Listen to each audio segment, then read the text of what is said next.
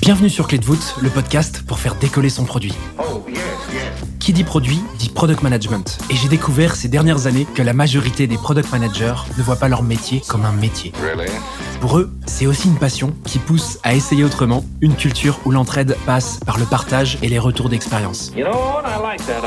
C'est justement ce qui me motive à vous proposer Clé de voûte, un podcast où j'invite des product managers français à dévoiler les coulisses de leurs plus gros challenges. Dans les moindres détails, ces hommes et ces femmes transmettent leur apprentissage et techniques pour inspirer votre quotidien. Ce podcast est rendu possible par Stellar, un accompagnement que j'ai lancé pour aider les products qui veulent propulser leur carrière. Que tu réfléchisses à ta prochaine aventure ou que tu veuilles décupler ta progression, notre équipe et nos mentors sont à tes côtés et t'accompagnent à travers des programmes sur mesure. Viens les découvrir sur wearestellar.io. Je m'appelle Timothée Frein et je suis ravi de vous accueillir dans ce nouvel épisode de Clé de voûte. Aujourd'hui, j'ai le plaisir d'accueillir Grégoire Lamy sur Clé de voûte. Après un passage dans le VC, Grégoire goûte au produit chez Epsor en 2019. Il devient ensuite lead product manager de la startup et évolue sur des problématiques transverses aussi bien pour améliorer l'expérience des utilisateurs que pour faire scaler le produit afin de faire face à la croissance de l'entreprise. Grégoire vient sur Clé de voûte nous parler d'un challenge produit lié au lancement de l'application mobile B2C d'Epsor. Je te laisse quelques secondes pour te préparer et je te souhaite une bonne écoute. Salut Grégoire, comment tu vas? Salut Timothée, très bien et toi? Bah écoute, ça va super bien. C'est trop cool de t'avoir sur le podcast aujourd'hui. Ravi également d'être là. Grégoire, tu es lead product manager dans une boîte qui s'appelle Epsor. Est-ce que tu peux nous parler euh, de cette euh, entreprise? Epsor, du coup, c'est une solution pour gérer l'épargne des salariés euh, de façon simple et engagée. Concrètement, c'est qu'on est un, un SaaS en B2B2C qui permet d'investir ses primes de participation et d'intéressement sur des plans d'épargne. Ok, donc c'est uniquement, exclusivement consacré à l'épargne des salariés. J'imagine que c'est une solution que vous vendez aux entreprises? Exactement, on s'adresse aux RH, aux dirigeants euh, des boîtes qui vont mettre cette solution à disposition euh, de leurs employés. Super clair. Concrètement, euh, c'est un SaaS, comme tu le disais. Toi, t'es arrivé quand exactement dans la boîte? Je suis arrivé début 2019 quand il y avait une dizaine de personnes dans la boîte. Aujourd'hui, on est plus de 100. T'es arrivé en tant que premier product manager? C'est ça, il y avait un product manager qui m'a recruté, mais il n'est pas resté très longtemps, donc j'ai assez vite été seul au produit. Tu viens aujourd'hui nous parler d'un challenge produit forcément lié à Epsor ce serait super que tu nous fasses euh, direct rentrer euh, dans le vif du sujet. Alors le problème, il est très simple, euh, c'est qu'on n'a pas d'application mobile chez Epsor. On a fait la première partie de notre histoire avec juste une web app et l'app mobile est très demandée par les utilisateurs en B2C, nos épargnants, et c'est un frein en fait à l'acquisition de ne pas en avoir. Donc ça fait deux belles raisons de s'attaquer à ce problème. Super intéressant. Je crois que sur le podcast, on n'a pas encore eu ce jeu, donc euh, très cool de l'aborder. Et pour le coup, je pense que ça va parler à tout le monde. Donc concrètement, ce que euh, les utilisateurs d'Epsor voudraient, en particulier les salariés, c'est de pouvoir accéder à leur épargne, donc avoir des indicateurs, j'imagine, de, de, leur épargne sur euh, leur mobile directement. C'est ça? Exactement. En fait, euh, l'épargne salariale, c'est quelque chose qui est assez euh, sombre et opaque. Les épargnants ont une relation avec ce produit qui est assez particulière et ils se connectent en général assez peu souvent. Donc, le fait d'avoir une application mobile, ça va les rapprocher de ce produit. C'est ce qu'on essaye de faire chez Epsor de manière générale. C'est ce que les épargnants euh, demandent. Par exemple, le simple fait de s'authentifier et d'avoir accès à son épargne salariale, c'est compliqué. Il faut des codes qu'on oublie, etc. Avec une application mobile, très rapidement, on voit que ça va être super, super simple. Et donc, ça va nous aider à créer du lien avec nos épargnants de manière euh, très classique, on va euh, renseigner son mot de passe, mettre l'authentification euh, biométrique et c'est réglé. On peut tout oublier, se connecter une fois par mois, une fois par semaine, tous les jours si on a envie. Ça sera aussi simple à chaque fois. Ok. Et alors pourquoi historiquement vous n'avez pas développé d'application mobile et vous vous êtes concentré uniquement sur la web app? C'est une super bonne question. L'épargne salariale, c'est quelque chose qui est euh, quand même assez lié au travail et donc que les employés vont lier vraiment à leur, à leur bureau et donc potentiellement à leur poste de travail et donc ils vont être sur ordinateur. Donc voilà, la réponse vient, vient principalement de là. L'usage est en grande majorité sur, euh, sur desktop. C'est quoi le déclencheur qui fait que vous partez avec euh, l'équipe sur ce chantier, sur ce nouveau projet de lancer une app mobile? Le déclencheur, je dirais que c'est euh, un momentum. Euh, en fait, ce problème, euh, à la fois côté B2C, comme je l'ai dit tout à l'heure, et B2B, on l'a identifié assez tôt. On l'a maturé, si je puis dire, c'est-à-dire qu'on a accumulé du feedback des deux côtés et on a attendu le bon moment, à la fois d'un point de vue budget, d'un point de vue timing pour moi, pour que je pilote ce projet. Et grosso modo, début 2022, on a eu une autre presta qui s'est qui s'est arrêtée, donc ça m'a libéré du temps et on a pu réallouer du budget sur ce nouveau projet. On était confiant sur le fait d'avoir beaucoup de feedback, d'avoir bien compris le besoin côté euh, B2C et ça devenait vraiment un trop gros frein entre guillemets côté B2B. On a dit allez maintenant on y va, c'est parti. Quand tu dis que c'est un trop gros frein, c'est que les équipes commerciales sentaient qu'il y avait une demande assez forte euh, du point de vue euh, de l'application mobile et que du coup, ça vous mettait un petit peu en péril, si le mot est pas trop fort, vis-à-vis d'outils ou de solutions concurrentes Exactement. Euh, en fait, il y a plusieurs explications à ça. On répond de plus en plus à des appels d'offres parce qu'on s'adresse à des comptes plus gros. Dans un appel d'offres, quand il y a une ligne avec une application mobile, c'est difficile de ne pas la cocher. Tous nos concurrents en ont une, même si bien souvent les expériences sont pas euh, vraiment euh, top. Et puis voilà, notre image de startup tech aussi euh, était difficile à gérer pour nos commerciaux parce que les, clients avaient l'impression que c'était acquis le fait qu'on ait une, application mobile. Et donc ça mettait vraiment les, les commerciaux dans un, dans un inconfort d'avoir à gérer ce, ce genre d'attente. Mais c'était une action une volonté qui était mise quelque part sur une roadmap ou peut-être sur un backlog. Je sais pas comment vous stockez l'information chez vous euh, pour le futur de votre produit. Est-ce que c'était une idée qui était vraiment euh, indiquée quelque part en interne et quelque part en attente d'être euh, d'être exécutée? Ou est-ce que c'était juste le bon timing Il y a des signaux vraiment qui sont arrivés d'un coup comme ça et tu t'es dit bon ok c'est le moment d'y aller oui, on a toujours su que ça allait venir à un moment ou un autre. Là, on a jugé que c'était le bon moment. Peut-être que pour euh, ajouter un dernier élément là-dessus, post-Covid, il y a eu quand même aussi sur les usages d'épargne de manière globale un switch assez fort euh, sur le mobile. Euh, on l'a vu avec les applications de crypto, les applications de, de, fintech de manière générale, qui deviennent de plus en plus importantes dans les dans les usages. et donc voilà, on, on est confiant sur le fait qu'en allant là-dessus, on va créer de la valeur pour nos pour nos épargnants. Super, bon, je crois que c'est très clair ce que tu nous dis. On a vraiment le contexte de pourquoi vous voulez euh, lancer euh, ce fameux chantier d'application mobile. Qu'est-ce que tu fais, toi, à partir du premier jour avec ton équipe pour euh, bah, t'attaquer à ce chantier et bah, commencer la construction, en tout cas l'idéation de cette appli? Du coup, on commence par s'aligner sur la stratégie qu'on va mettre en place pour répondre à ce problème. C'est pas tellement compliqué. Euh, dès le début, on sait qu'on va avoir recours à de la presta parce qu'on a peu de connaissances et peu de compétences en interne euh, pour ces sujets de d'application mobile. Euh, et pourtant, on veut aller vite. Grosso modo, on veut avoir une application qui sort sur les stores à la fin du semestre et on est début janvier à ce moment-là, donc on va faire appel à des experts, on va se faire aider, on a du budget pour et c'est comme ça qu'on va qu'on va s'attaquer au problème.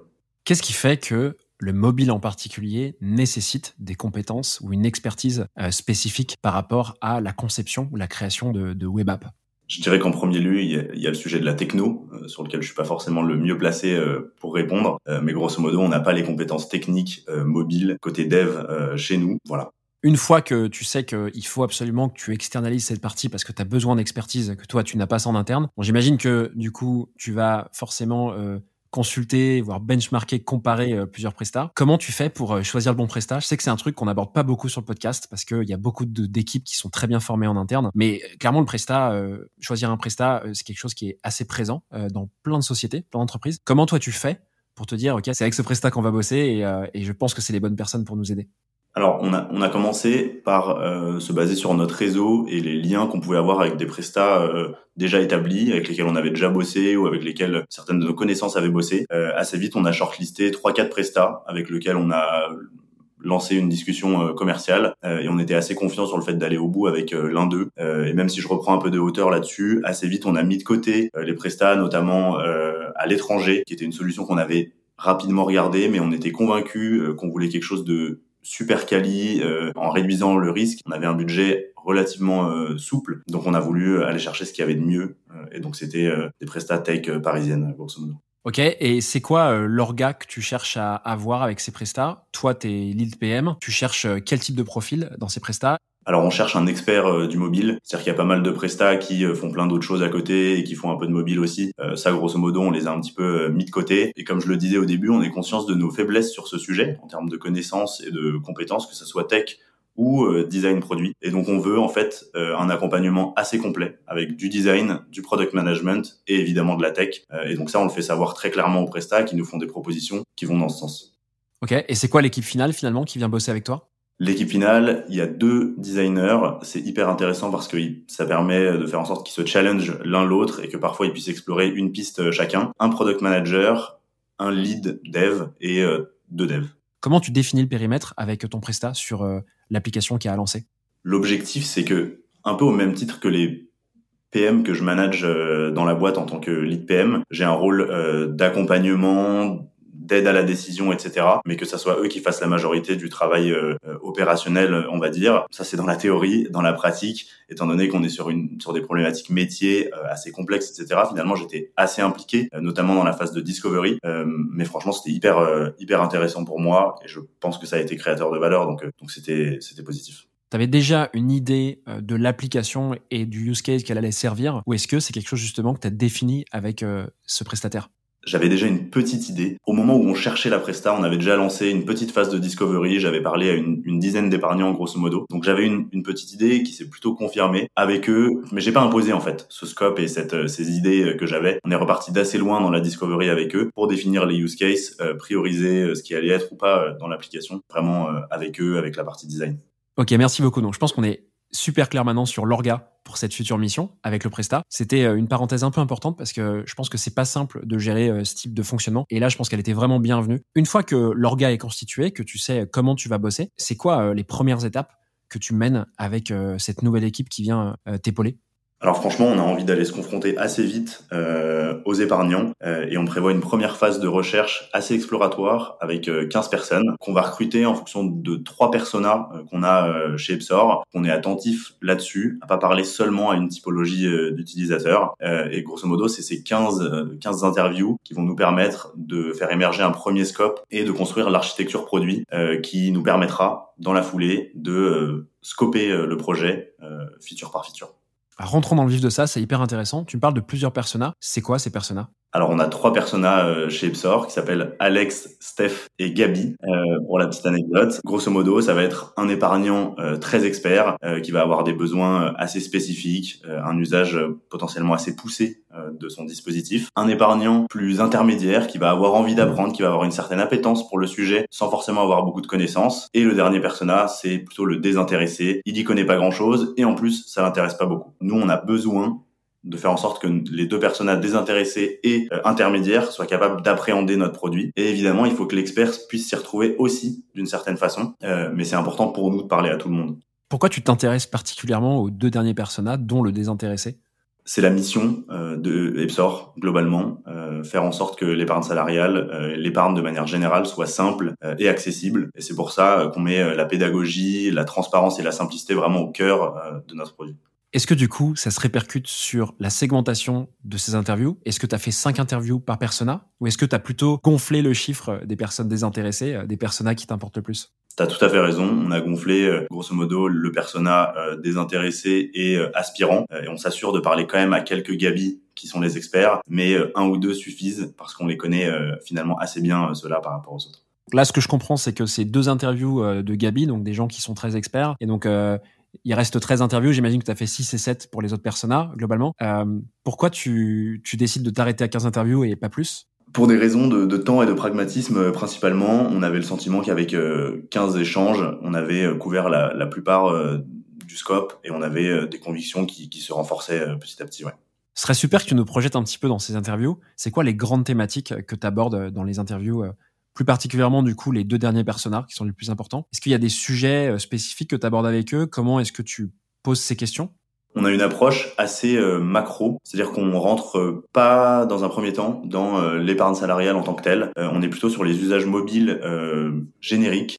évidemment, après, on rentre un petit peu dans les usages liés à la finance, liés à l'épargne, mais on parle limite plus de l'usage de son application bancaire, des virements, des choses assez simples que les épargnants font à coup sûr sur leur téléphone. Et ensuite seulement, on va creuser les use cases liés à l'épargne salariale. Tu creuses quand même des questions liées à l'appli mobile, on est d'accord? Ouais, exactement. Notre mission avec ces interviews, c'est déjà de valider le fait qu'on va être capable de créer de la valeur avec une application mobile et de commencer à, identifier les use cases préférentiels sans lesquels ça sera impossible de créer de la valeur avec notre application de manière grosso modo à faire émerger le scope d'un MVP qu'on va pouvoir leur mettre entre les mains et qui créera de la valeur. Là, on est d'accord que l'objectif de cette discovery, c'est pas de, de, savoir si oui ou non tu vas faire une appli. Ça, vous êtes déjà confirmé. Vous partez faire une application mobile. C'est plutôt de savoir ce que tu vas mettre dans l'appli, c'est ça? Ouais, exactement. On, a pour objectif de scoper euh, le projet grâce à ça et de prioriser euh, les, les features avec ces interviews. Au sein de cette équipe de prestataires, qui sont les personnes qui mènent euh, ces interviews avec toi? Alors, on a systématiquement l'APM et un des deux designers Et moi, j'essaie de me greffer au maximum d'interviews possibles parce que sur le début de cette phase de discovery, je pense que c'est important que je sois là. Et en même temps, j'ai des problématiques de, de temps, évidemment. Donc, donc eux, ils lead et moi, je me greffe le plus possible. Qu'est-ce qui sort de cette quinzaine d'interviews? J'imagine des transcripts, mais globalement, est-ce que tu arrives à me dire un peu les grandes idées en sortie d'interview qui vont vous aider pour la suite? Alors l'objectif, c'est de construire une architecture produit euh, qui nous permettra après de prioriser les jobs to be done et du coup de scoper euh, le projet grosso modo. Je peux essayer de t'expliquer un petit peu comment on a construit euh, cette architecture produit. On va, euh, à partir de ce que nous ont raconté les épargnants, définir des préférences. Par exemple, une préférence, ça va être une application simple, une application sécurisée, une application transparente. Et en fait, pour chacune de ces préférences, on va définir un niveau de performance critique. Donc par exemple, niveau 3, ça va être une application très très simple. On va essayer d'illustrer ce niveau de performance critique avec, dans notre une appli qui est super simple. Donc, je sais pas, mettons, on va dire niveau 3 de simplicité, c'est Revolut. Et ensuite, du coup, avec tous ces niveaux de performance critique, on va se dire, OK, nous, pour démarrer, on voudrait atteindre le niveau 3 en termes de simplicité, mais seulement le niveau 1 en termes de sécurité, le niveau 2 en termes de transparence, par exemple. Et voilà, ça nous permet de nous forcer à faire des renoncements. Euh, et à partir ensuite de chaque niveau qu'on a décidé d'atteindre, on va arriver à des jobs to be done qui nous permettent d'atteindre euh, ces niveaux. Ces jobs to be done, très concrètement, ça va être du coup euh, des use cases, des features euh, qui vont rentrer ou pas dans le scope de, de la V1 de notre application. Comment est-ce que tu détermines les niveaux là? Comment tu les places sur 1, 2, 3 sur la performance critique Franchement, c'est euh, à chaque fois une, une, discussion et on essaie d'être dans la dans la pratique. Niveau zéro en termes de sécurité, c'est euh, par exemple, euh, j'ai pas de mot de passe pour me connecter, je suis auto logué. niveau 5, ça va être authentification double facteur. Voilà, on essaye en fait de se mettre d'accord tous ensemble. Le but, c'est de créer de l'alignement surtout grâce à cet outil. Donc en fait, on les on les construit ces niveaux avec les différents les différentes parties prenantes qui bossent sur le projet. Et ce que je comprends, c'est que par exemple, à nouveau, pour la performance critique, il y a plusieurs type de performance critique, c'est ça? Il y a plusieurs préférences, et pour chacune des préférences, on va fixer un certain nombre de niveaux de performance critique. Est-ce que tu as des exemples de préférences à, nous donner pour qu'on comprenne bien? Complètement. Euh, les préférences euh, qui étaient celles de nos utilisateurs, en, vrai, c'est de là que ça vient. C'est la simplicité, la pédagogie, la sécurité, la transparence. Voilà, c'est les besoins en fait qu'ils vont avoir euh, quand ils interagissent avec une application d'épargne. Donc ça, c'est les préférences que, qui ont émergé directement en user research, c'est ça? Exactement. Ok, c'est des wordings que tu voyais dans les interviews que tu as, que as réussi à, à, surligner en fait en lisant les transcripts? Complètement, et c'est même des choses qu'on avait un petit peu anticipées et qu'on allait creuser au fil de l'eau.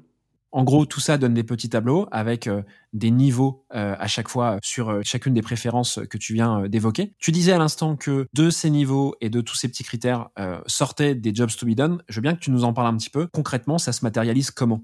Effectivement, alors j'en viens au fait. Grosso modo, on a une priorisation assez agressive. On va se concentrer sur un use case très simple autour de la consultation de son solde d'épargne et des différents fonds qui constituent cette épargne. Ça implique des renoncements assez forts. Va pousser une application dans laquelle il sera pas possible au début de faire un, tas d'opérations. Il sera pas possible de verser de l'argent. Il sera pas possible de retirer son argent, etc. parce qu'on va favoriser grosso modo la qualité à la quantité, donc un scope réduit, consultation de l'épargne, un sujet assez simple, et petit à petit, on va ajouter euh, les fonctionnalités.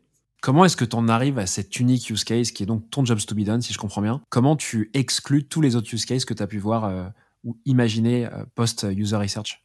En se confrontant aux, utilisateurs, encore une fois, euh, et en creusant euh, justement ces besoins de passer des opérations. On se rend compte assez vite, en parlant aux utilisateurs, que quand ils viennent consulter leur solde, oui, une des actions euh, une conséquence, ça peut être de passer une opération, mais dans les faits, c'est hyper minoritaire comme use case. Et on est convaincu aussi qu'on pourra renvoyer vers la web app pour euh, faire ces opérations à des moments clés et que le, besoin entre guillemets sera suffisamment fort côté utilisateur pour qu'ils passent le pas et qu'ils aillent le faire quand même. Mais voilà, on voulait vraiment, en revanche, que ce use case de consultation il soit hyper qualitatif et qui crée de la valeur euh, en lui-même en fait. Et comment vous vous assurez que le jobs to be done que vous définissez du coup sur des sessions de brainstorming avec l'équipe ce soit le bon job done. Parce que je sais que c'est un truc très compliqué en produit, c'est qu'on pense l'avoir, on le formule généralement sur une phrase, le, job, le fameux job, le fameux job dans ce cas. Comment tu t'assures euh, que euh, bah, tu es sur la bonne, euh, la bonne voie? En fait, on va construire notre confiance euh, au fil de l'eau en allant se confronter à nouveau aux utilisateurs, en ayant euh, construit euh, un prototype autour de, de, ce use case très simple de consultation de l'épargne et en ayant toujours en tête de poser quelques questions pour aller challenger ce besoin de passer des opérations, par exemple. Et en fait, il s'avère que ça ressort pas comme étant une frustration des utilisateurs. Donc, voilà, on construit notre confiance dessus. Donc vous faites tester des prototypes, si je comprends bien. Vous faites un prototype de ce que vous avez imaginé après avoir défini ce job. Euh, vous dites qu'en fait, l'appli va être essentiellement euh, utilisée sur un cas d'application de consultation des soldes de l'épargne. Et donc tu construis une appli, j'imagine, avec euh, les product designers qui t'aident. Vous faites ces entretiens. Combien d'entretiens en tout?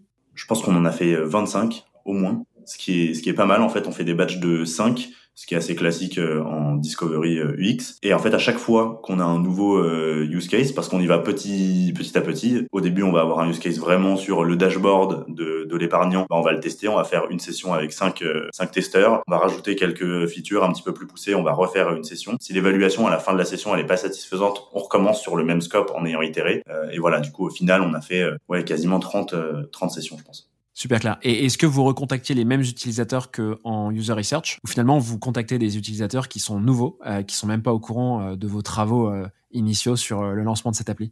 On essaye plutôt de parler à des épargnants qui n'ont pas trop entendu parler de l'appli pour éviter de biaiser. En revanche, ce qui nous arrive de faire et qui est assez intéressant, c'est quand quelqu'un nous a fait un feedback assez précis et qu'on a pris en compte, on peut refaire une sorte de mini session de test, enfin qui est plutôt un coup de fil. On va lui représenter la modification et s'assurer qu'on répond bien en fait euh, à son besoin. Et on va pas vraiment considérer ça comme un comme test utilisateur. Après cette session euh, de test utilisateur que vous faites euh, sur des prototypes, comment est-ce que tu te dis OK, c'est bon, on tient le bon produit, on est vraiment sur la bonne version, c'est parti, faut faut qu'on délivre, ça part en production?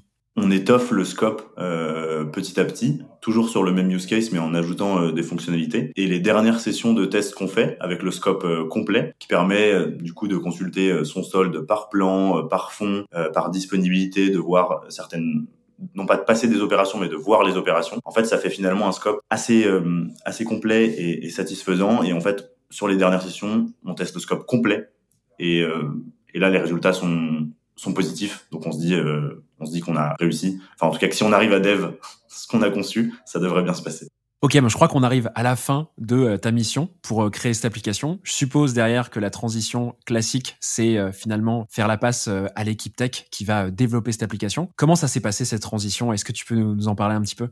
Le passage euh, avec la tech s'est fait assez euh, assez simplement. En fait, on avait déjà commencé à dev, notamment le parcours d'authentification, parce qu'il était évident euh, qu'on allait en avoir besoin. Donc, dès qu'on a eu fini euh, la conception euh, de, du dashboard et de certains use cases de consultation de l'épargne, ils étaient déjà prêts, déjà onboardés sur la stack, etc.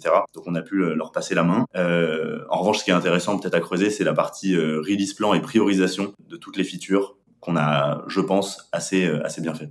Est-ce que tu peux nous en dire un peu plus sur ce release plan? Ouais, carrément. Du coup, on a construit un outil euh, assez euh, visuel sur un Miro, euh, où en fait, on a priorisé par release. Donc, grosso modo, on avait imaginé quatre releases. Une alpha, vraiment à destination des, des PM de l'équipe Epsor, vraiment pour débugger le truc. Une bêta, où on allait ouvrir à tous les épargnants de Epsor. Euh, j'entends tous les employés de Epsor qui sont eux-mêmes utilisateurs euh, du service. Une V1 à destination des clients, mais avec une com assez légère, voire pas de com. Enfin, grosso modo, on choisit à qui on donne l'info. Et une V2 avec la com officielle entre guillemets du, du lancement de l'app. Donc ça fait déjà quatre niveaux de, de, priorisation. Et en plus, dans chacune de ces de ces releases, en fait, on a une priorisation quasiment au niveau de l'épique, euh, qui est chez nous du coup un item un peu indépendant qu'on peut mettre en production euh, tout seul et qui va créer de la valeur euh, pour les épargnants. En fait, on est toujours en train de faire le truc le plus euh, prio, quel que soit le moment de la vie du produit en fait. Et ça, c'est hyper, c'est hyper riche puisque ça nous permet d'avoir confiance dans le fait que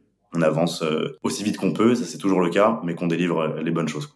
Combien de temps il se passe entre le moment où tu commences à t'attaquer à ce sujet avec cette petite discovery d'une dizaine de personnes au tout début avant de bosser avec votre prestataire et le moment où vous lancez l'application, vous la publiez sur euh, l'Apple Store Grosso modo, il se sera passé quatre mois, euh, un tout petit peu plus, parce que on a, on s'est vraiment lancé sur le sujet avec la petite discovery dont tu parles euh, en février à peu près, et fin juin, elle sera, elle sera live.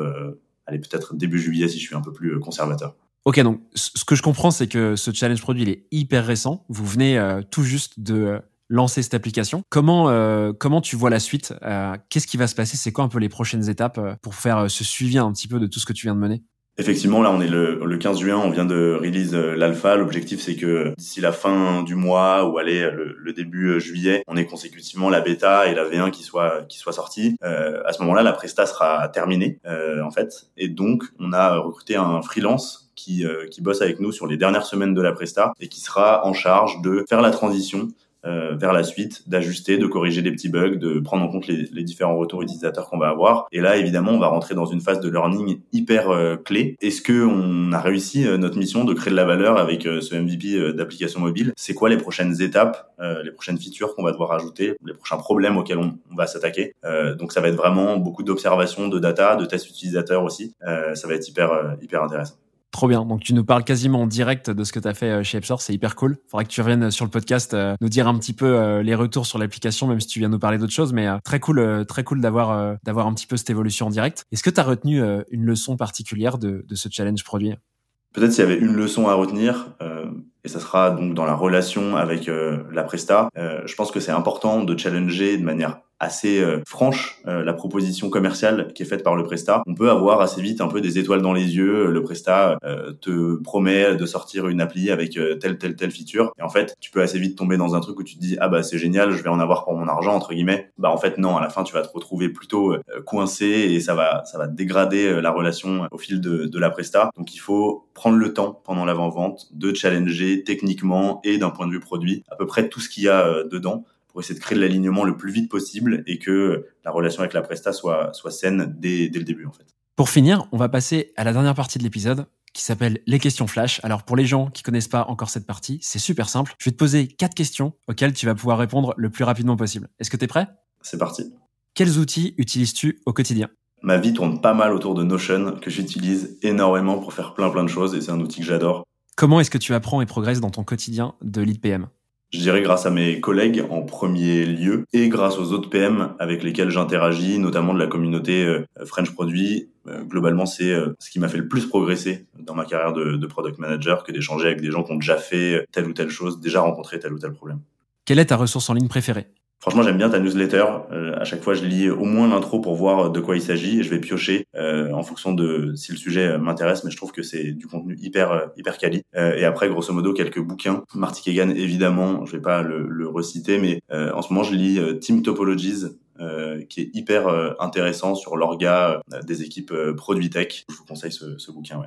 Trop bien. Et pour finir, quel est le meilleur conseil que l'on t'ait donné? Ça, c'est difficile euh, d'avoir une réponse intéressante sans tomber dans des dans des vues, vues, vues et revues. Mais je dirais euh, quand même favoriser et mettre vraiment euh, sur un piédestal la discovery par rapport à tout le reste et faire en sorte que la tech soit la plus indépendante possible sur la partie delivery pour justement gagner du temps et faire autant de discovery que possible.